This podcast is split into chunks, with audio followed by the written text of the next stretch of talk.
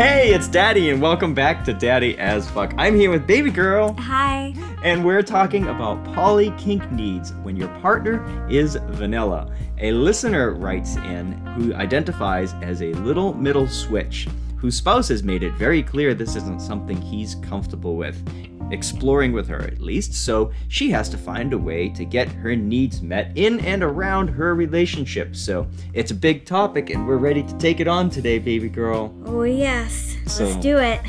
Get on down the bunny hole? Uh-huh. All right, hippity hop, here we go.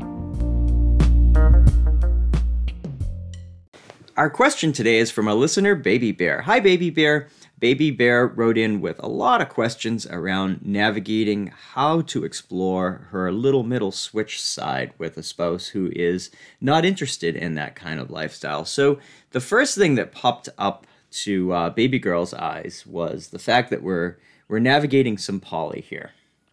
Yeah, Baby Bear, when I read your message, you probably heard a little bit of the trepidation in my voice at the very beginning of this intro because I'm living your question. Absolutely, right? Living this experience of trying to get to know myself as a baby girl and get my needs met with while maintaining a relationship with a spouse who is not at all interested in that. And So it's a big topic and it's near and dear to my heart. And I am happy to walk you through it as much as we can. But the first thing I thought when I read this was like, wow, this is not necessarily just a BDSM or just a DDLG or just a kink topic. Like this is a big poly topic. And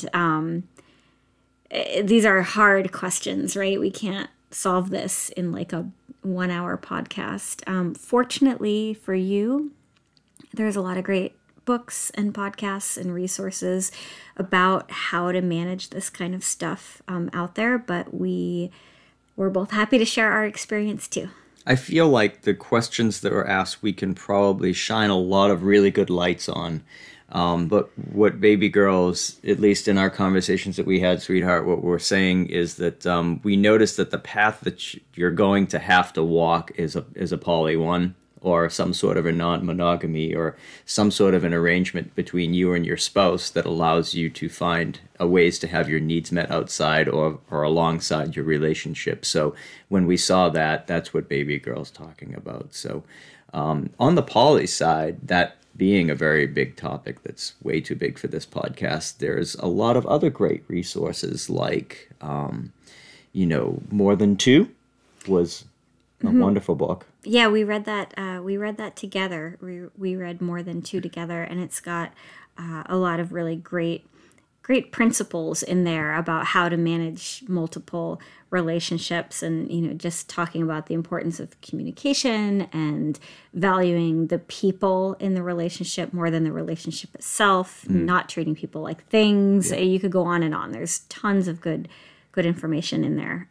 But my next thought was I think you are definitely going to need professional assistance from a therapist who is kink and poly friendly. I don't think that my husband and I would have been able to navigate the things that we have navigated without our therapist. Yeah, and on the journey that I was on that led me here, my partner and I were undergoing a lot of... We went to seminars and we engaged in a lot of self-growth and development when we were along the path of exploring non-monogamy and poly, and the partners that we were with were also with a kink and poly-friendly therapist at the time. So the four of us were all kind of engaged in dealing with working on our own shit while we were navigating the relationship. Polyamory Weekly is a wonderful podcast that served myself and my ex-girlfriend when I was in my first poly relationship very, very well, because it allowed us to deconstruct and unpack some of the weird feelings. I mean, I had a lot of my first experiences with, poly-related jealousy I had worked a lot on jealousy prior to that, but poly brings on a whole other set, you know, because now you're going to be dealing with not just your wiggles, but your partner's wiggles and your partner's partner's wiggles. And so it can be a lot. It's a lot. I mean, I remember my therapist first telling me, like, you think managing one relationship is hard, like, try managing multiple relationships. It's the path that you are embarking on is not easy. It takes a lot of work, like constant work. But, you know, what it sounds like you might be finding out is that you may not have any option, because if your baby girl, your little self, if that's who you are, congratulations for finding that. And you deserve to get your needs met. You are not wrong for having those needs. It's okay for you to have those needs, and it's okay for you to advocate for yourself to find ways to get them met. Yes, absolutely. So we're going to move on to answering some of your questions, but just wanted to take this moment to acknowledge that we've been there and we see something. And that's the big mountain that you're going to be climbing to get to that treasured space at the top where you can just like roll around in that sunshiny patch of grass as your little girl self. So let's talk about some of baby girl's perspective.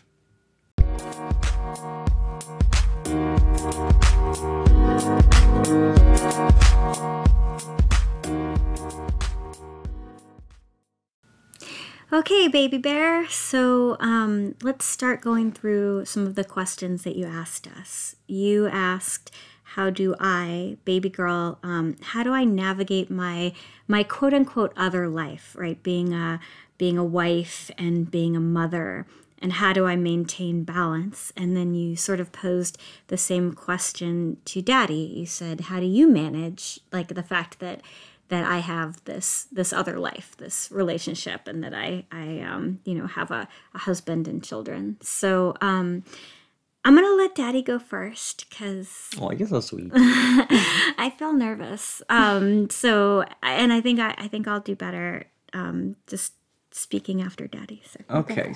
Well, how do I manage? How do we manage?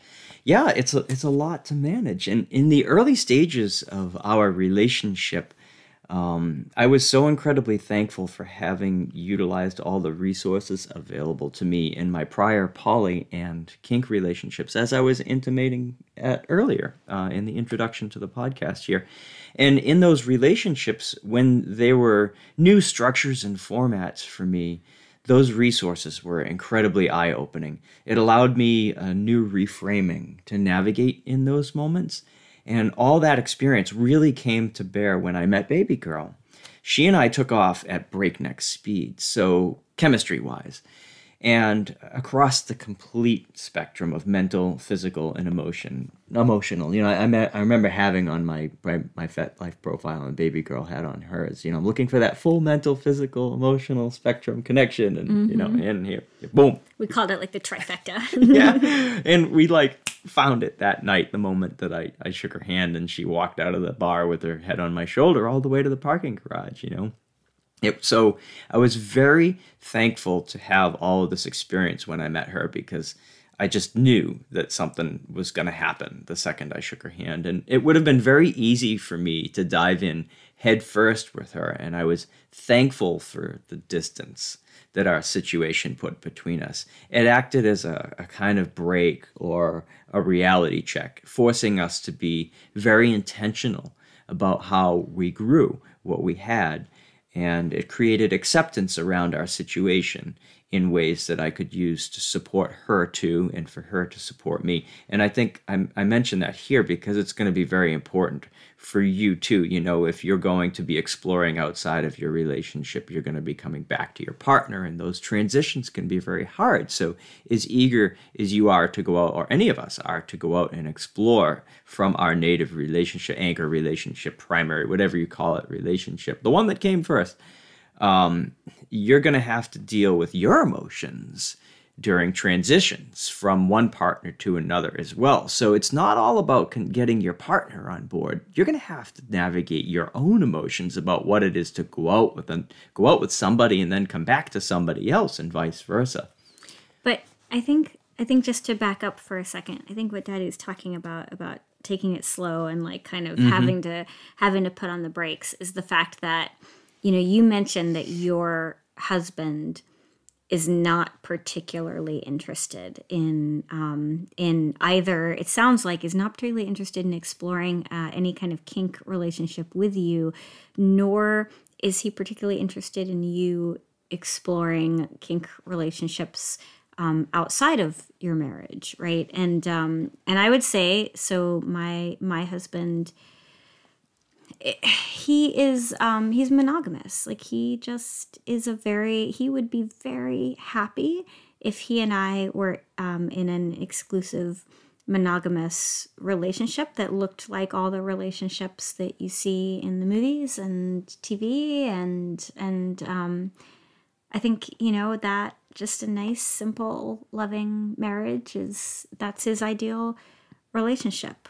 You've always had this kind of hippie commune kind of a feel, haven't you? I know. Well, I've always felt like kind of like it takes a village, and, you know, I love the idea of more partners and sort of, you know, more people in your support network, and I think he, you know, he likes that in some ways, but not in like not in a sexual way, not in a kink way. He's not interested in kink at all. But, you know, fortunately, he has been very supportive of allowing me to get my needs met, but it started very slow. Like, yes. When I first met Daddy, I said, I think I'm looking for someone to see maybe for a couple of hours, one night, maybe once a month, maybe twice a month. You know, like I was initially thinking that what I was looking for was, at that point, I didn't identify as a baby girl. I kind of just identified as a submissive. So, I thought I just needed somebody to just beat the crap out of me, you know, a little bit here and there, and, you know, a couple times a month maybe, and that would be good. And so, so when Daddy and I started our relationship, I didn't have a lot of available time because I was moving. Yeah. I was moving at the speed of the slowest person, and that's something you will hear a lot if you start to explore some of these books about poly, about managing multiple relationships, is that you got to move at the speed of the slowest person. And, you know, at the same time, it can't be stop. Like the speed of the slowest person can't be no progress at all, right? Exactly. Like you have they have to in good faith be moving forward, but you have to in good faith allow them to get comfortable. So now, today, Daddy and I see each other every week. It's rare that a week goes by that we don't see each other. And we've had, you know, overnights together and things. And those were all things that, like, at the beginning of our relationship, if you had asked my husband, he would have said, absolutely not. That's something I would probably never be okay with, right? Like, and so I think... that's a good point. Just because your husband is, you know, is not particularly interested in all of this, it's okay. It's okay to take it slow. Just because you start out by taking it slow doesn't mean that he won't get more comfortable and things won't evolve down the road. So anyway, I just want to give a little color on that whole, like, you know, you had said that it's like a break. Yeah, that we had this like incredible chemistry, and it would have been very easy for us to just like dive in head first and be like, okay, let's just like spend every waking moment together. But but we could not do that. That is not the way that our relationship developed, because we were, you know, we were moving at the speed of the slowest person. And, you know, and I do like what you just mentioned there. You know, it's relevant to Baby Bear because, you know, she's standing at the foot of a very tall mountain. At least that's how I picture it. And, you know, there's a lot of hand and footholds on the way up, you know, and there's gonna be some cliffhangers too. But just because, you know, you feel like this is going to be impossible. I'm never going to have X. Well, you know, never say never. It could be 6 months away. That's what Baby Girl is saying, that we never thought we'd have overnights. When I first met her, I said, yeah, twice a month is fine with me, you know, because I'm recovering from divorce and, you know, ... So, and then little did we both know, there's this great force that is us in the world now. Right, and at the time, Daddy had you had a handful of other play partners too. So you were you know, managing a lot of different kind of relationships at one time, and so you were like, yeah, like once or twice a month, like sure, that fits into my schedule perfectly, you know. Yeah, I think it took about a month for me to realize that we were going down hell of a bunny hole. And we continued to manage it at every couple of weeks, you know, and we would talk a lot. Baby Girl and I talked a lot about our side of the relationship, and I asked her a lot of questions about what was going on in her relationship, but we'll get into that a little bit later in this episode because that was one of your specific questions. One thing I want to mention too is that in how I managed, in the early stages of our relationship, I struggled a lot internally against the relationship ladder, you know, meet, see, you know, become exclusive, move in together, get married, have kids, you know, that's the relationship ladder. And, you know, that's something that clearly was not available to us without breaking up a family, you know, and I wasn't ready for it just having come out of, you know, an 18-year marriage breaking up. So it was very curious to me that, you know, as our relationship grew, we would say reassuring things to one another, like, I would marry you, or I would be your primary partner. And I kind of felt like we settled on that was our way of saying, you're that important to me, you know? And I think at the time it was the grandest gesture that I knew how to make. And it turns out that the grandest gesture was actually working together through the challenge of wanting to be together, but choosing to be apart, because we have this goal of keeping your family together and also growing our relationship.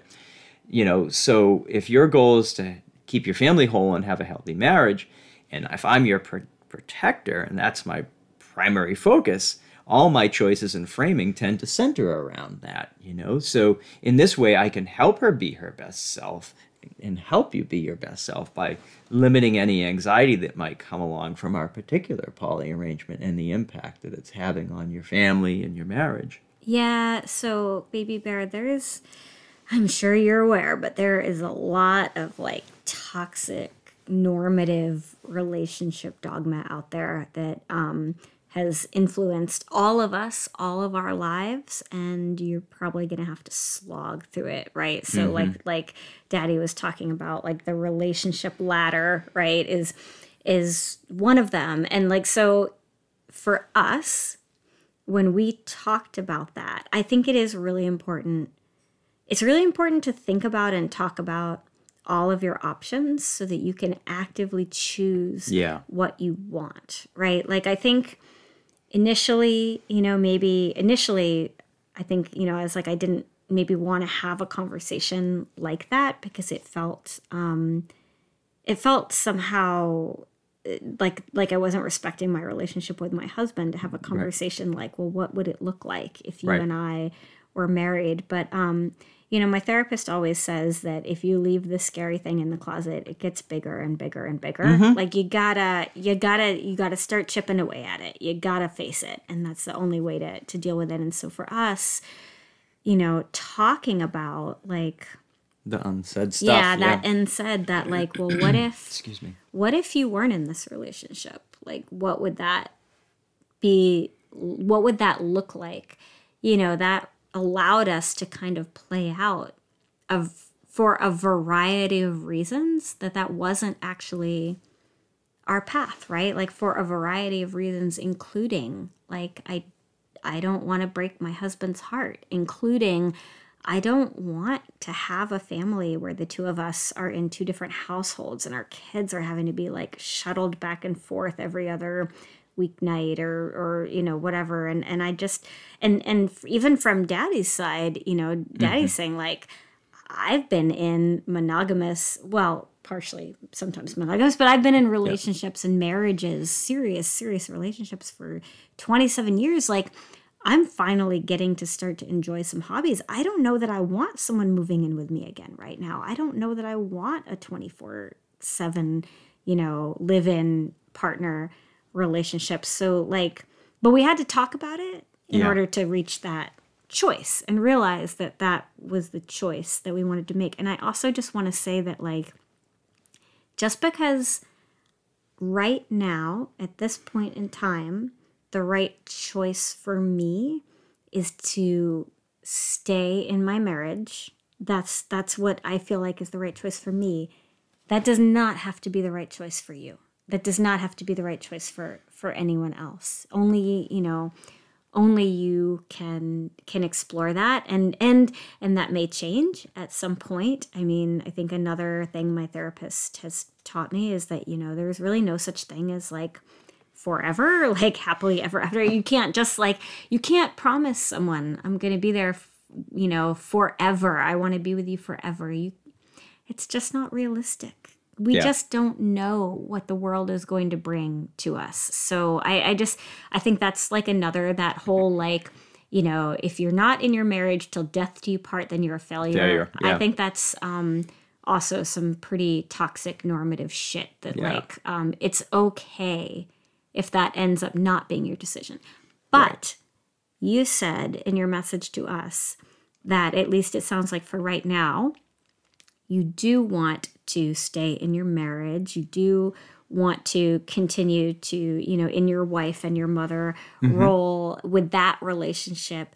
And at the same time, you want to figure out how to get your needs met. And it sounds like you're going to need to get those needs met outside of your relationship. And so I'm going to say I would highly, highly recommend, we mentioned this at the very beginning, I would highly recommend therapy. Finding a good poly and kink-friendly therapist that you and your husband can talk to together, because what you're asking for is not crazy. Mm-hmm. And it's not even necessarily that unusual. And I think, it might be good for your husband to hear that from someone who's not you. To hear that from, from a therapist, right? Someone who is a neutral third party. I'm not crazy here. Right. And I think, and then he also has a choice, right? I told you, my husband, he is monogamous. His preference would be that I don't have any other relationships. However, he recognizes that this relationship that I have with Daddy really hits something in my core that I've been searching for a long time. He sees that I struggle less with my anxiety. He sees the way that this helps me. Mm-hmm. And so he is willing, he's willing to take that as the price of admission, right? Even though in his ideal world, he would like to be monogamous, he is willing to sort of turn the other way and allow me to have this relationship, because he also wants us to stay married. He also wants us to keep our family whole. And there may come a day when he changes his mind. There may come a day when he says, yeah, you know what, I can't do this anymore. I think I'm done. But or there may come a day when I change my mind and I say that that's not the right path for me anymore. But for right now, that's the price of admission that he is willing to pay. But it's tough. And it's interesting because it started as a hall pass. Mm-hmm. It's okay, once a month, once every 2 weeks, you're going to go out and, I'm going to tend the garden, but you have to go have your your branches trimmed. And, it's not something I want to do. So go ahead and go find your dom and have your fun. And it turned into this whole other thing that he never would have chosen ever. But also at the same time, it's recognized that having this relationship has been better for all of us. Yeah. Yeah. It's a path I never would have asked for or didn't think we were headed towards, but here we are. And yeah, I can see it's bringing good. It's making our life better. Mm-hmm. But it's not easy. And if that's the path, so, again, if the path that you go on is you and your husband, you know, you find a good poly and kink-friendly therapist, and you both decide that you're willing to move forward in this direction, right? He decides that he is willing to be supportive of maybe slowly taking some steps to explore how you can make your how you can get your needs met, and you guys have lots and lots and lots of conversations about it and about what would make him comfortable and what would make you comfortable, and there's lots of compromise and there's lots of stumbling along the way, and there's definitely hurt feelings, and you know, we make mistakes and then we say, oh God, okay, we're not going to do that again. So like that right there is even a long way to go. And then once you get through that, you get to the daily part of managing more toxic, normative bullshit. Like, if person A is right for me, then person B must be wrong for me, yeah. Right? Like, so that's like where I am in my journey is, you know, I feel like I have to constantly be on guard against, like, you know, I love my husband. And then sometimes in this relationship, I love daddy. Love daddy all the time. But sometimes in this relationship, it can be easy for me to think. It can be easy to compare, yeah. Right? Like it's tempting to compare to, like, oh, you roll your eyes because, like, God, your husband is doing X, Y, and Z, and daddy wouldn't do it that way, and daddy would never, you know, da-da-da. That's not. It's not productive. It's not going to get you anywhere. I still do it, and then I have to catch myself, and I have to stop, because you have to appreciate each person for who they are. Comparing is just a one-way ticket to angst and heartache. Well, as much as your husband is not your daddy, I could never be the father of your children. So, you know, each of us has a very important, prominent place we play in your life. Yeah, but it's like, just so you know, like those kinds of normative thoughts, right? Like, or I think to myself, like I start to think to myself, like, oh, well, you know, things are so good with daddy that, like, it can be tempting to want to make your husband, quote unquote, wrong, right? And finding these little stories that, like, validate, like, see he's not a good person, and that's why I need this other thing. And it's just not true. Well, that's where the challenge lies, right? Because you've discovered a part of yourself that has needs that need to be met, and your partner is like, not my thing. Automatically there's that temptation to be like, my husband's the problem. You know, like, I have these needs and they are the obstacle. You know, no, that's not the case. They're your partner, and you need to make them your ally in finding ways to have your needs met, because they are your partner until, as Baby Girl has said in so many words, you make the choice that they're not your partner anymore. And that doesn't also, if you're talking about toxic monogamy, that doesn't have to be a choice either. It's perfectly fine to continue down a road where they are your partner and they're your supportive partner and they help you find ways to get your needs met. Yeah, I guess I wanted to, like, say that, like, it's constant work. I work at it all the time. Sometimes I have to remind myself, my husband is a fantastic person. Yes, he definitely is. He is so patient.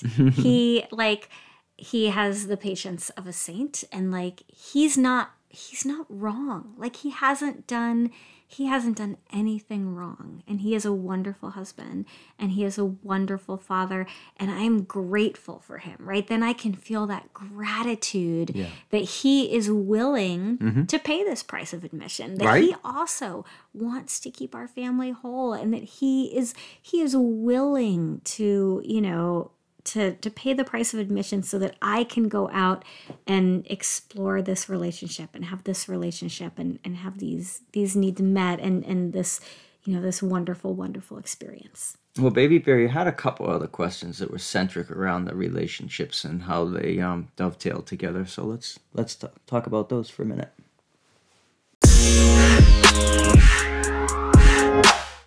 So in covering a lot of the basics and diving into the general part of your question, there were a couple of standouts, and you asked Baby Girl specifically, how does your relationship with daddy affect your relationship with your spouse?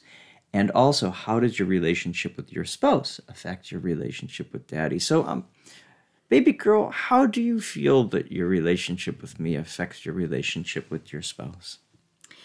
Well, I referenced this a little bit earlier, but I mean, definitely I have less anxiety now. I feel more balanced, right? Now that we've discovered this baby girl part of me that I feel like it's like, oh gosh, now like all the pieces make sense, you know? Like, I mean, even like, I was so blind to this that at one point Daddy and I were talking about our early erotic experiences, and I was mentioning this book, this like romance novel called Vixen, and I was like, oh, this was one of like the first romance novels I ever read, and Daddy said, well, let's, you know, read it together. Like, I would love to read it with you and understand more about your psyche.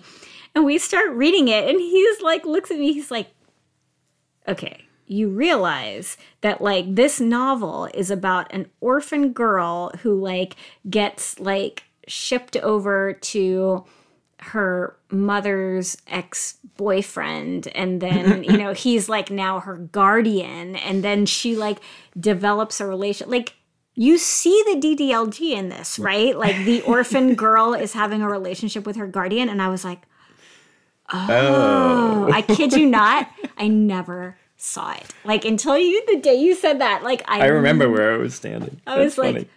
Whoa, like my little mind was just like exploding right then. I was like, come on, you're kidding me. You're pulling my leg, right? You know that, right? Like, that's where this all started. You read this DDLG book and you're like, I'm a baby girl. She was like, no, I just kind of think I'm realizing that right now, Daddy. Like, actually right now in this moment, right? Yeah. So anyway, sorry that we were getting off topic, but just, you know, I feel like there are so many pieces like that throughout my entire life that once I like found my baby girl identity, I was like, oh, they all make sense now. They all fit together. And I think because of that, you know, I have less anxiety, and I, you know, Daddy also, he's wonderful at helping me manage things. And, you know, you mentioned something in your email that really, really spoke to me. You know, you kind of mentioned how exhausting it is to take care of everyone else, you know, to feel like you're having to be a caregiver for your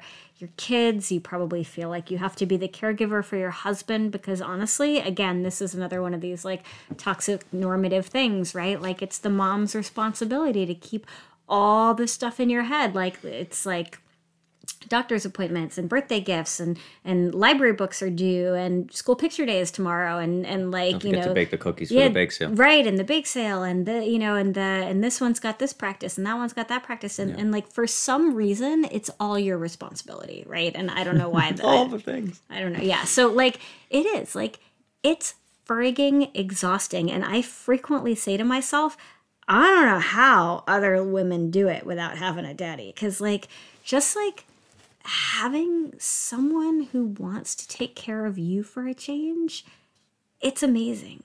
It's an amazing feeling. And Daddy looks out for me in ways that like just nobody else in my life would care or think or want to do. I mean, he reminds me when that time of the month is coming, and that like I need to be drinking more water and hydrating, and, you know, so I don't get the awful headaches that I sometimes get. And he tracks my exercise for me, because I want to make sure I'm staying really active so that I can stay really healthy, and that I'm, you know, getting my cardio, but also my weights and my yoga and my abs and all these things. And, you know, he'll track that for me and send me little spreadsheets, and like, he's always checking in on how I'm doing and reminding me to like, okay, like, you sounded pretty stressed this morning. So, you know, see if you can find a few minutes in the day to day to just take a breath and maybe do a little meditation, or, you know, I mean, it's just like,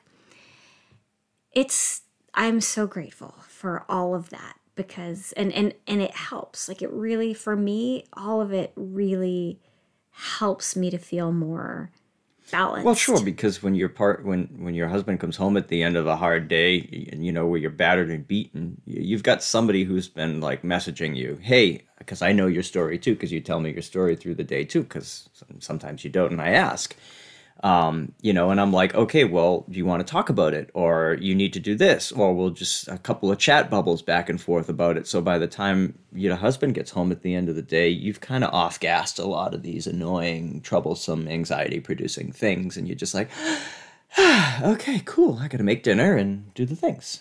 Yeah. Yeah. So I mean, I think that's, you know, one of the best ways that my relationship with Daddy affects my relationship with my husband. It really helps me manage and be settled, and it helps me be a better wife and a better mother, and it gives me the recharge and the patience to be those things.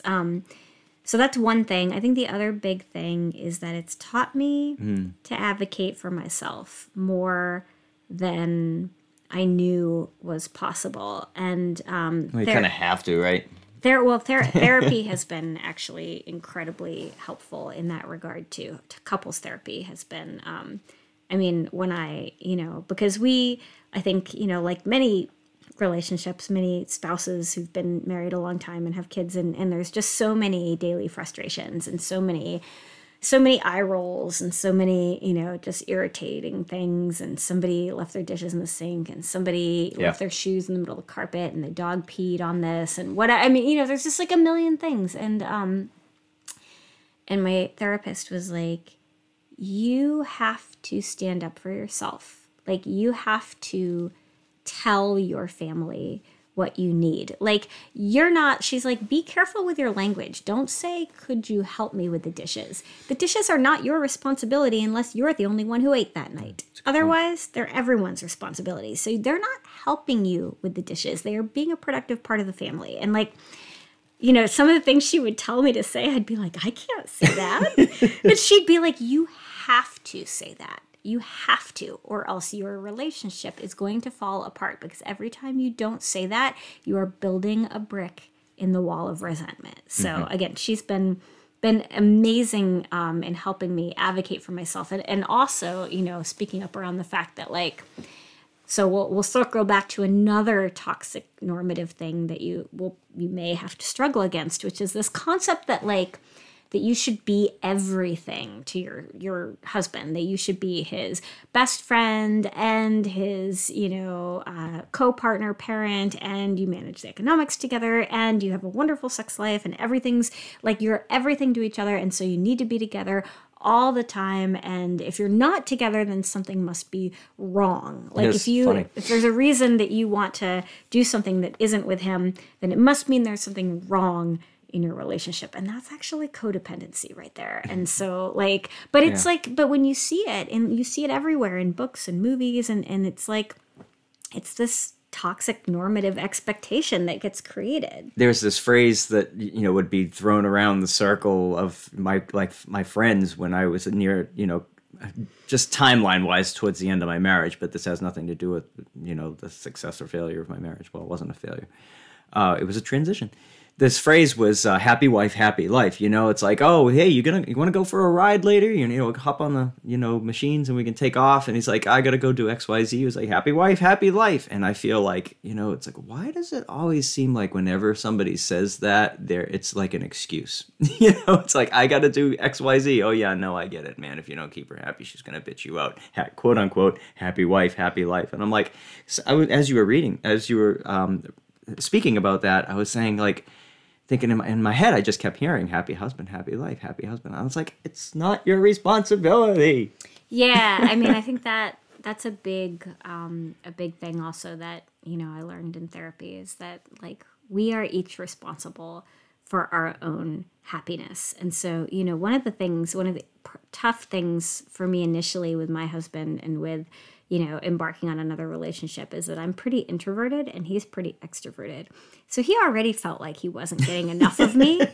And, like, you know, so he's like, wait, like, how can I, like, you know, I already don't get enough. So how can someone else be getting something? Another slice of the pie means less pie for him, right? Like that model. And I think, you know, what we've worked on instead is, like, how can you find, like, you need to be responsible for your own happiness. You need to identify things that will make you happy and go do them. Like, I cannot be your sole source of, like, companionship and entertainment and happiness. That's not a fair ask, at least for me, right? For some people, that might be exactly what they want in a relationship, and that's great. But for me, I just can't give that. And so, you know, you have to, like, have conversations about, like, what do you need and what are the reasonable expectations of what I can give? Yeah. What do boundaries. I need and what are the reasonable expectations about what you can give? Yeah. So anyway, that's, I guess that's the other thing, like, that I would say about how this relationship has affected my relationship with my spouse. And honestly, it was the advocating for myself that was even before this relationship, that came from when we started therapy. That was really, really helpful. Yeah. And, you know, I think we have found ways to make that easier. Sometimes it can be hard, to transition. And we said that earlier, you know, in the context of this is a poly problem. What we're discussing, this whole, you know, email is kind of centered around, this is a poly problem. How do I get out and get what I need if it's not available at home?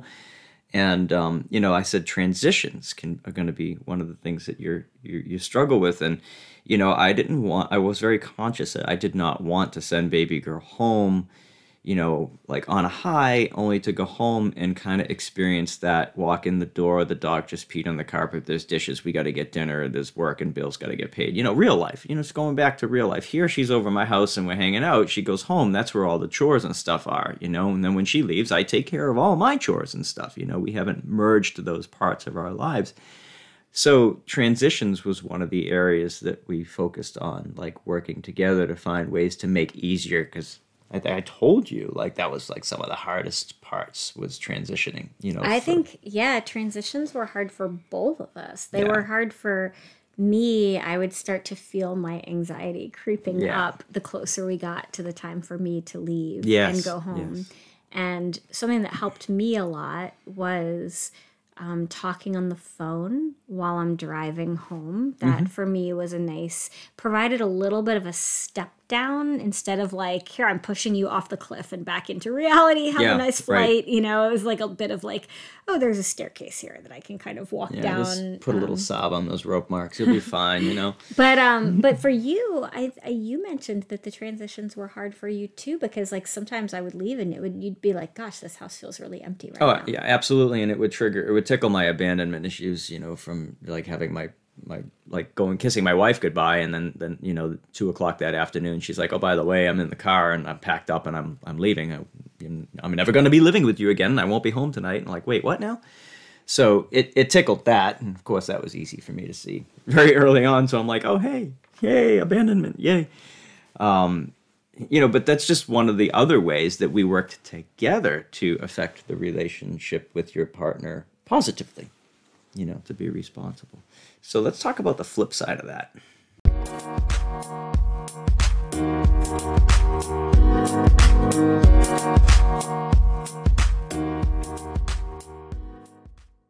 So the flip side of that coin is, how does your relationship with your spouse affect your relationship with Daddy? Little Bear wants to know. So I think the biggest way that it impacts, we already talked about a little bit at the beginning, which is the temporal limitations. You know, we talked about at the beginning kind of going at the pace of the slowest person. And even though Daddy and I now get to see each other, you know, every week, sometimes more than once a week, sometimes we have overnights, you know, we have a lot more flexibility in our schedule than we did before, but it still kind of never feels like enough. But I think, you know, what we've realized is that probably wouldn't be solved even if we were 24/7 live-in partners, right? Like, you still have to get out of bed and go to work and earn a living. Like, I would still have children to care for. Like, it's not like that. I don't blame that on my other relationship. There are a lot of other factors at play there, but it definitely. There are temporal, for whatever reason, right? Because I have a spouse and you're living and working out of another home with three other people, and that's your anchor home, you know. Right. So that we have temporal limitations, right? Like it is a reality of our relationship. That's probably like the biggest impact. But I you know, and I think you alluded to this a little bit earlier. I don't think that has necessarily been a bad thing. I mean, I'm actually very grateful for the path that it led us on, because, you know, we talk sometimes about how if we did not have those temporal limitations forced upon us, we might have gone home from the bar that night and like moved in with each other a week later and then like gotten married or something, you know, like we might have let that new relationship energy sweep us up and take us away. And we might have run right up that relationship ladder that we both resent and that, like, you know, we both, and I just, in some ways, like the temporal limitations have really forced us to be very intentional with our decision making and to communicate a lot. Yes, lots of communication. So, you know, as you're talking, I'm sitting here reflecting and I'm thinking, like, you know, the question, how does your relationship with your spouse affect your relationship with Daddy? It just creates a lot of intentionality. You know, I feel like I'm speaking from my experience, I feel like when you have a long-term partner and then you have a new partner, you know, there's a lot of intention. There's a big engine of intentionality that starts turning, where you now think about all of your choices, because how is this choice going to impact my relationship with my wife? How is this choice going to impact my relationship with my partner? What's the best choice that will get me the best outcome in both relationships? What are the communications I'm going to have to have with this partner and then my other partner as a result of this choice, or coming up to this choice, or even after I make this choice? Like huge amounts of intentionality, which is, you know, why we say it's standing at the base of a mountain, and it's really hard stuff. It's hard stuff until you practice it and you get better at it. But at first, it's like really hard. And especially if you're in a monopoly situation, or you're in a situation of non-monogamy where you have needs that you would like to have met and your partner has agreed reluctantly or otherwise to take this journey with you. It's just like, okay, that's just the beginning. You think it's hard getting that agreement. Then the real work begins, and that's where the take it slow and the compassion and, you know, the understanding comes into play, because it's a big ask. This is a really big ask to make of a partner, longstanding or not. And I'm just reflecting on the intentionality that it brings, and that's a really big impact that it has on all of our relationships with all of our partners. So that kind of ties it all together. In connection with Baby Bear's question, Daddy, how do you manage the relationship? She also asked, do you ask Baby Girl about her day in regards to her husband and her children? Or is it a don't ask, don't tell kind of a deal? Well, that's funny. It's funny you bring that up, because, I mean, this is a huge poly question. You know, this is like wading through like secondary and primary, you know, relationships and, you know, don't ask, don't tell relationships. I mean, these are like hallmark poly conversations. And the answer to your question, is it don't ask, don't tell, is no, it's definitely not don't ask, don't tell. Have I been in those relationships? Yes. Have I been in relationships where there are elements of that, meaning that, like, my girlfriend did not want to know what her husband was doing with her other partners, but my wife wanted to talk about all of the things that I was doing with, you know, my partners. You know, I've been in mixed relationships where there's mixed dynamics of don't ask, don't tell. And isn't it lovely when your girlfriend is don't ask, don't tell, but your wife is tell me everything?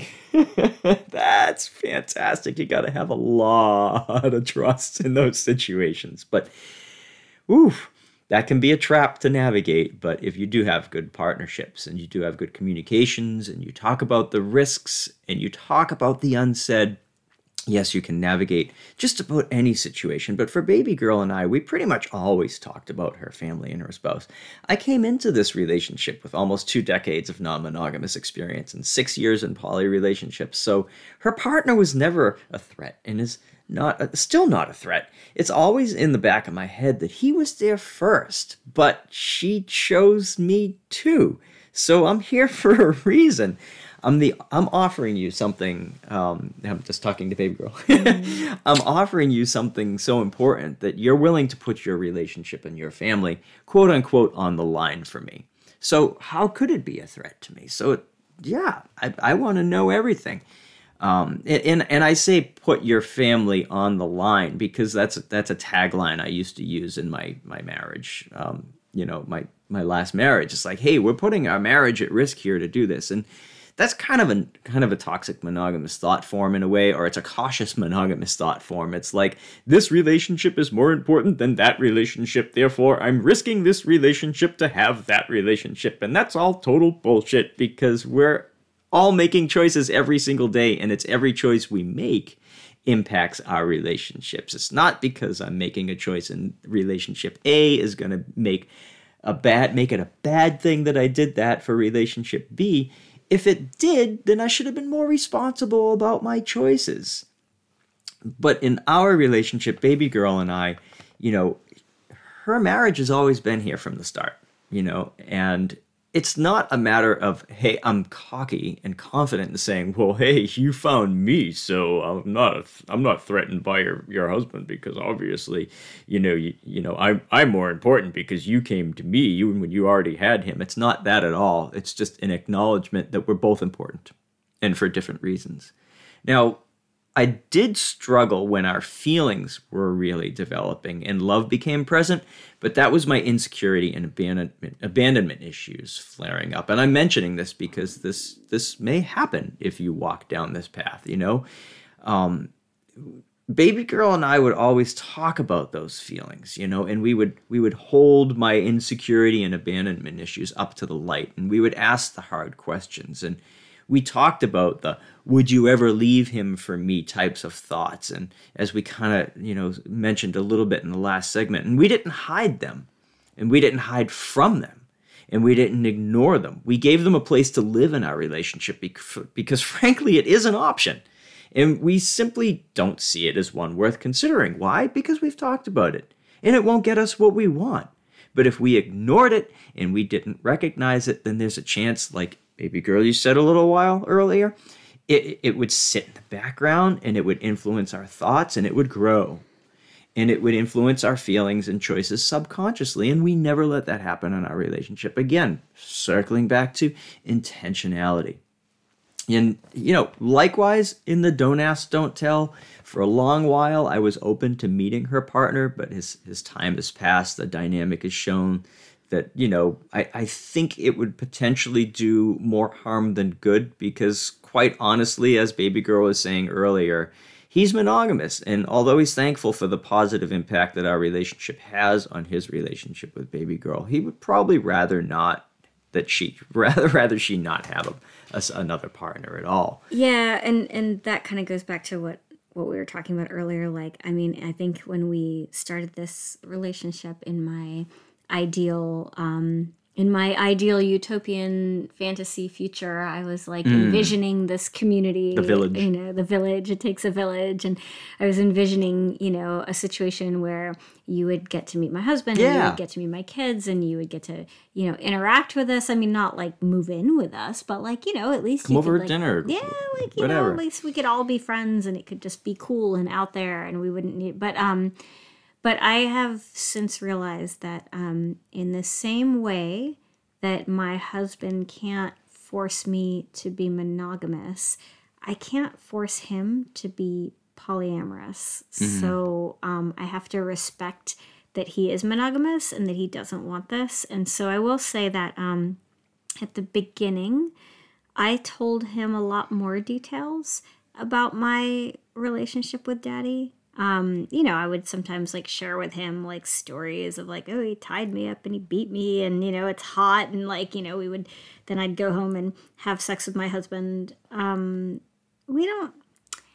it doesn't, we don't really do that anymore. I think that as my relationship with Daddy has gotten, you know, deeper and has kind of transitioned from DS to DDLG, and, you know, and along the way we've realized that, like, my husband is definitely monogamous, and so, you know, I think because in his perfect world he, I would not be having any other relationships. Right. I don't, it is more don't ask, don't tell on my end. I don't, not from a, like, my husband, he knows where I'm going. Like, it's not like I say, oh, I'm going shopping and then I go see Daddy. It's not like that at all. Like, we are very intentional. We communicate very clearly about exactly, like, when I'm going to see Daddy and when I'm going to be back. Who's picking up who. And, yeah, yeah, but I don't tell him much about, like, what we do in our time together anymore. And honestly, I don't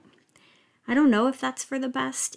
It does make me feel a little less close to my husband, not to be able to share all of that with him. But I think also, you know, it was easier for him to wrap his head around, like, oh, you just need somebody to beat you for a couple hours, and that's not something I'm interested in doing. So, like, okay. But the whole DDLG thing and just the depth of it, I think it's just a little harder for him to wrap his head around. So he's not as interested. I don't think he's as interested in hearing about it either. So again, I don't know. I'm not saying that's the right way to be. It's just where I am currently. And I love hearing about her day and her family. So on the other side of the spectrum, for us, I'm a tell me everything. Tell me the dog peed on the carpet. Tell me that your husband got in a fight with the kids. Tell me about the epic cuddle time and family weekend you just had, or the lack of space and privacy to unwind. Tell me your frustrations. Tell me your joys. I want to know what she's up against in her daily life so I can know how to best take care of her. And I don't see your relationship and your family as a threat. Knowing about them and what's going on in your day is a necessary ingredient in our power exchange. Yeah. You know, the roles of the people in your life and the details don't matter as much as the impact they're having on you. And what I need to do in response to make sure that you're cared for, that you're safe, that you're healthy, and that you're whole wherever you are that's not right in front of me at the moment. Yep. You know, that said, I'm not super daddy. And, you know, baby bear, you know, you can't, you just know that people are going to have, like, weak points, right? And vulnerabilities. There's definitely times when hearing about those super cuddles or intimate time or fights and aggravations do hit buttons for me, especially if they intersect moments where I may be struggling up against my own insecurities. I might be a little bit lonely on a Sunday night. I might be a little bit lonely as I'm making dinner and wish I had someone to watch some Disney movies with. And in those moments, I simply fess up those demons to you, mm-hmm. and you come rescue me with some good deconstruction or some support or some, you know, some good framing, and we work together to overcome those things. We're not afraid, yeah, of those feelings, you know. I mean, I can think of an example just like a week or so ago, and, you know, I hope it's okay that I'm sharing this, but, like, you know, we had a... I don't know. I'm curious now. We had a weekend where we had decided that our schedules were both just too hectic and too much going on, and we couldn't see each other. And I was having a really, really nice family weekend, and I think, you know, Daddy, you were kind of having some feelings, and it was funny because then you, like, asked yourself, you're like, and then I asked myself, like, wait, do I want her to be miserable? Yeah. You were like, wait, am I upset that she's having a happy weekend without me? Like, do I want her to be unhappy? Like, no, of course I don't want her to be unhappy. Yeah, I was like totally over here sinking deeper and deeper into this, like, she hasn't messaged me in like 5 hours, you know? And then when she did, she was like, oh, I had such a wonderful day. And I'm like, grumble, grumble, grumble. What the fuck is wrong with me? What is the alternative here? What am I looking for? Am I looking for her to text me and be like, my husband's being a jerk, the dog peed on the carpet again, I can't get anything? No, I don't want her to have that kind of day at all. I'm actually really happy that she's having a great day with her family. I wish I was having a great day with her, but you know what? We will know when I see her. Right, next time. I think what we actually put our finger on was that it was the, like, you're having such a great day, maybe you don't need Daddy. Yeah. And as soon as you said that out loud, I was like, oh. Oh, it took me 3 days to get that. But I was like, but as soon as you got that, I was like, oh, I need daddy. Don't you worry. And then I could provide that reassurance. I was like, oh my God. Oh my God, so do I need daddy? Let me tell you. The feeling started on Sunday afternoon, and they kind of, Sunday night, I was kind of like, and she was like, what? And I was like, and she's like, okay. And I was like, I feel so much better. And then Monday morning, she calls me, and I'm like, and she's like, what? And I'm like, okay, I have to say it. And she was like, please do. And I said it, and we were both like, oh my God, that demon, God damn it. It's that demon again. Let me stomp him out, because I can assure you that I definitely need daddy. Yes, and you know, I knew that, but I was holding on to these feelings and these insecurities. I was just like sitting in them, you know, and I needed to do that, because sometimes that you just need such a strong reassurance. You have to walk through the fire so that you can understand what it feels like to be, you know, comfortable again. And it was definitely one of those moments. And, you know, despite all of that, one of the reasons that I prefer having it be ask tell for us instead of don't ask, don't tell, is that it just creates opportunities for us to examine all the emotions. You know, yeah. If I didn't know you were having a great weekend, I never could have faced my demon of, you know, just being lonely and an abandonment issue. And I just never could have faced that and said, I feel like you don't need me, you know, and feel that weakness and just let it go and feel the strength. Mm-hmm. I never could have had that if I didn't have that ask tell. Now, ask tell is not for everybody. You don't have ask tell with your husband, and it serves you. It works. It actually works really, really good for you, because I think the feelings, what it would require for him to be ask tell is to constantly work on his fears and insecurities, because he would be getting smacked in the face with all of these you know, feelings that came up from hearing about all of our time together, and there's no need for that. And that's and he doesn't want that. Like, we always talk about, like, you know, Daddy and I, anyone who listens to this podcast knows that Daddy and I are total deconstruction dorks. Like, we just like cannot get enough of, like, oh, are you having a feeling? Here, come talk to me about it. Like let's drag that demon out of the closet and into the sunlight, and, like, you know, really, yeah.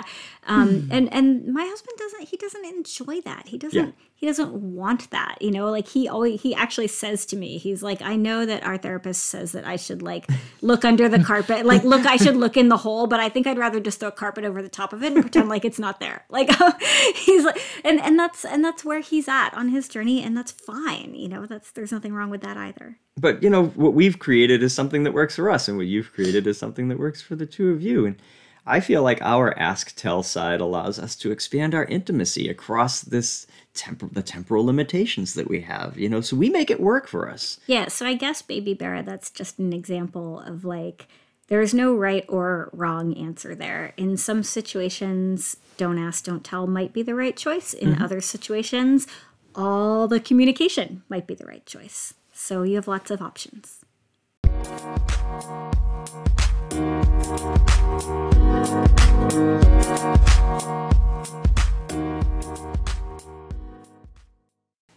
One of the last things we want to talk about touches on what Baby Bear wrote at the end of her message about being exhausted trying to be her own caregiver when she's already caring for so many other things and people, and also some insight on how to reassure her spouse that this isn't a brand new or completely crazy idea.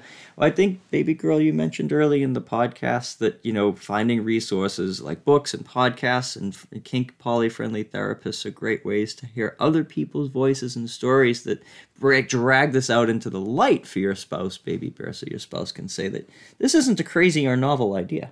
Yes, I actually just read a book called Quiet. Daddy and I read it together about introverts and exploring introversion. And there's a great story in there about this wife and mother, and their child was introverted, and she was trying to help her husband understand that their introverted child wasn't quote unquote, like, broken, wasn't quote unquote wrong, just because society, and particularly American society, kind of values extroversion.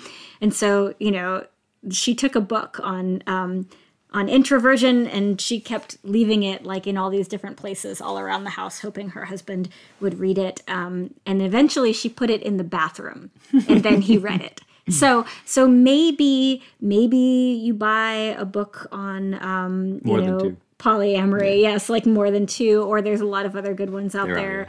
And you put it in the bathroom for your husband to peruse. That could be one option. Yeah, absolutely. And, you know, as far as the notion that is it okay to have this? Yes, it's absolutely okay. But what makes it okay is the agreements that are created in the relationships that you have. And the first rule of diving into non-normative relationships, non-monogamy and poly, kink, is that you have to have some form of desire or curiosity to fuel your journey. Shit gets really hard, as we've mentioned, and you need that reminder on why I'm doing this in the first place, to make those growth opportunities, handholds worth reaching for. When you have a partner in tow that does not share the curiosity or desire, it can be harder, not impossible, as Baby Girl will tell you, but definitely harder and kind of, as you intimated in your email, slower, a lot slower. And that's okay. I think we've covered, a lot of ways that we've been experiencing how slower has been better. It's allowed me to adjust coming out of 27 years of monogamy. It's allowed me to understand what I want and need in a relationship should the day come that I have the opportunity to have a 24/7 relationship. And, that's a constantly evolving answer on my part. It's allowed my husband time to wrap his head around, why I'm even doing this and what it does for me. And it's given him time to see some of the benefits, right? Like he sees, he even mentioned it one time. He was like, gosh, you didn't, see him this weekend, and you're being a real bitch. Your anxiety is just through the roof. And it's just, I think he, it gives, if you start to experiment with it and as much as you can make it a positive experience for your husband, that will, hopefully reassure and feed into him having more confidence.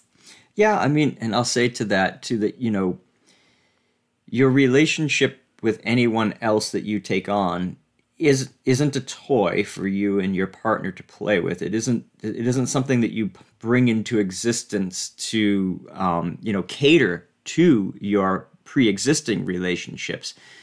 Even though it's new, it doesn't mean that, it has to earn its way in and build trust and, communication and all of that good stuff. But, sometimes you hear in poly a lot of conversations about the newcomers get the short end of the stick. They get the crappy date nights, they get all the rules imposed to them. And that's up to the people that are in the relationship. So treat your relationships, whether they be new or whether they be pre-existing, with respect and honesty. And, you have to make choices in each of those relationships that are going to be best for those relationships and also the ones that are connected to it. So slow's not a bad thing. And guess what? It keeps you and your partner talking a lot, because there's a lot to navigate. And if you try to frame your situation with a healthy outlook, that can be a huge, huge benefit. One of the framings that I can offer you is that because your partner is uncomfortable, you will need to communicate so much more about your wants, needs, and desires and intentions. This means that you're going to have to think a lot about what you really need and what you are asking for, because it's a big ask. So when you talk about that ask with your partner, you will have to address their concerns. And these are all opportunities for you to really come to understand your own self so much better and come to know what you truly need all the more. Yeah, and it's really, all that communication is going to be really good for your relationship with your husband. I don't know where you and your husband are in your journey, but my husband and I certainly went through a period of time where we loved each other, but I don't think we liked each other very much as people, and we really were not communicating. And, you know, our thanks to finding a really good, you know, therapist, she helped us to start to, you know, to say all the things and communicate more. And then when we got into non-monogamy and when we started swinging, like, yeah, you have to talk to your husband. You have to talk to your husband so much, and you have to understand what he wants and what you want, and what he can give and what you can give. And you have to deconstruct, and you try. And he says, okay, you need this, so I'm going to be able to, you know, let's try that. And then you try it, and then you go back, and then you talk about it. And how did it make you feel? And how did it make him feel? And like, that's going to create some beautiful intimacy between you and your husband. It's going to help the two of you. Communication will help the two of you to know each other better and know your relationship better. Yeah, and you can examine what you're really asking for together before you even subject your marriage to it, you know, kind of kick that ball around and have those conversations, because the precursor conversations are a really good indicator of some of the obstacles that you're going to face when you actually start wading through the weeds. And when you do build that intimacy through those conversations, it's bringing you closer to your partner, or at least you're getting to know your partner. Maybe you can kind of throw some potential triggers up on the wall to help make it all go a whole lot smoother once you actually start exploring. And that intimacy that you build in those initial conversations, in the ongoing conversations, will definitely help fuel the journey when you actually do start exploring and going through the situations. Yeah, but Baby Bear, I just want to, like, I think as we wrap up, I just want to, like, reassure you that, like, you're not alone. There's, I think, a lot of people out in the world who discover this and feel this and need this. And congratulations to you for finding your baby girl or your little side, and for identifying this thing that you need. And I would say, like, also, like, just as you move forward, don't forget that, like, you and your husband will each make choices, but, like, you don't necessarily need permission, right? Like it's, I just want to be very careful with, like, how you start on this journey, right? Because it's like, I used to sometimes say, you know, well, my husband is going to let me go do this. My husband's going to allow me to go do that. And my therapist would caution me, well, it's not, you know, it's not that he's letting you. It's not that he's allowing you, because you are your own person. You are your own independent person, right? And you get to make the decisions of what you're going to do with your life. Now, you have to be responsible, and you have to factor in the impact that your decisions are going to have on your husband, right? You have to think about that. But you get to choose to make decisions, and you get to choose what, you know, what it is that you want to explore, and if you want to continue to be in your marriage. Those are all decisions that you get to make, and he does too. Right? He gets to continue. He can't tell you, you can't be a baby girl. He can't tell you, you can't explore that side of yourself. He can say to you that if you need to go outside of our marriage to fulfill that, then I need to exit our marriage. Like, he can say that, right? He can say that, like, that's not a price of admission that I'm willing to pay. But no one can tell you that this isn't a part of you, or that you don't have the right to explore it. It's all about choices. Yeah. And communication and acceptance and honesty and all the things that make it hard. So congratulations on finding your true self. And I hope that we could offer at least a few words that will inspire you in a direction that will work for you. Good luck on your journey, Baby Bear. And thank you for writing in. Anybody else who has any questions, comments, or suggestions out there, please feel free to email me at daddy_af@comcast.net.